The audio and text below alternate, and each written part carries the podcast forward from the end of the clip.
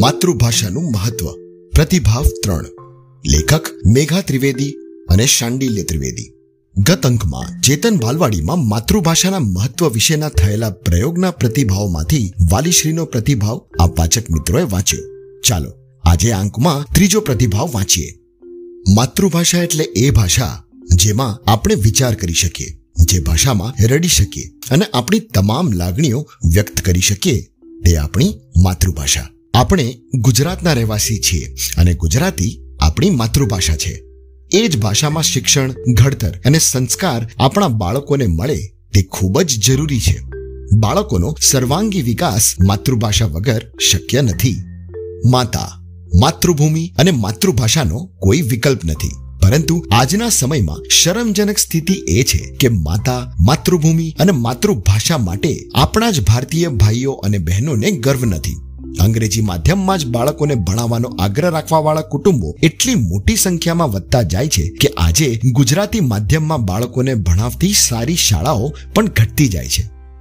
માતા પિતા બાળકોને એબીસીડી ભણાવી શકે છે, પરંતુ કક્કો, ગુજરાતી અંકો અને ગુજરાતી મહિનાના નામ માતા પિતાને પણ બાળકને શીખવવું ફાવતું નથી. આવો સમય જોઈએ ત્યારે આપણા લોકોની માનસિકતા જોઈ ચિંતા થાય છે કે કેટલા હદની અંગ્રેજોની ગુલામી આટલા વર્ષો પછી પણ આપણે ભોગવી રહ્યા છીએ. અંગ્રેજો ગયા, પરંતુ અંગ્રેજી મુકતા ગયા. અમને ગર્વ છે કે અમારા બાળકો ગુજરાતી માધ્યમમાં અભ્યાસ કરે છે. માતૃભાષામાં શિક્ષણ આપતી ચેતન બાલવાડી અને તેના શિક્ષકો માટે અમને ખૂબ જ આદર તથા ગર્વ છે. મોટાભાગના વાલીઓના મત પ્રમાણે બાળકના શૈક્ષણિક વર્ષોમાં બોર્ડના વર્ષો સૌથી અગત્યના છે. પરંતુ અમારા મત પ્રમાણે, બાળક જ્યારે માતાથી અને પોતાના કુટુંબથી છૂટું પડી, શિક્ષણ સંદર્ભે પાપા પગલી ભરે એ સૌથી મહત્વનું વર્ષ છે. અને ચેતન બાલવાડીના શિક્ષકો આ ખૂબ જ સરસ રીતે, એટલે કે મા તરીકેની હૂફ અને પ્રેમ આપી બાળકોને હસતા રમતા જે શિક્ષણ આપે છે, તે ખરેખર અભિવાદનને પાત્ર છે.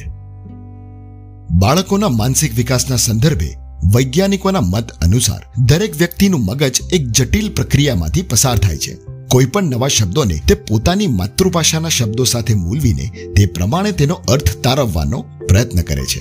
ઉદાહરણ રૂપે rose is a red flower આ વાક્યને સમજવા માટે આપણું મગજ દરેક શબ્દનો ગુજરાતી અર્થ શોધે છે અને તે પ્રમાણે તેનું અર્થસભર વાક્ય ગુજરાતીમાં બનાવે છે. આ જટિલ પ્રક્રિયા પુખ્ત વયના વ્યક્તિના મગજમાં મહાવરાના કારણે એટલી ઝડપથી થાય છે કે આપણને તે પ્રક્રિયા ધ્યાનમાં જ આવતી નથી. પરંતુ એક બાળક માટે પ્રક્રિયા ખરેખર જટિલ છે. બીજી ભાષાને સરળતાથી શીખવા માટે માતૃભાષાના શબ્દોનો વ્યવસ્થિત માત્રામાં ભંડાર હોવો જરૂરી છે અને આ રીતનું શિક્ષણ માતૃભાષામાં મળે તે ખૂબ જ જરૂરી છે.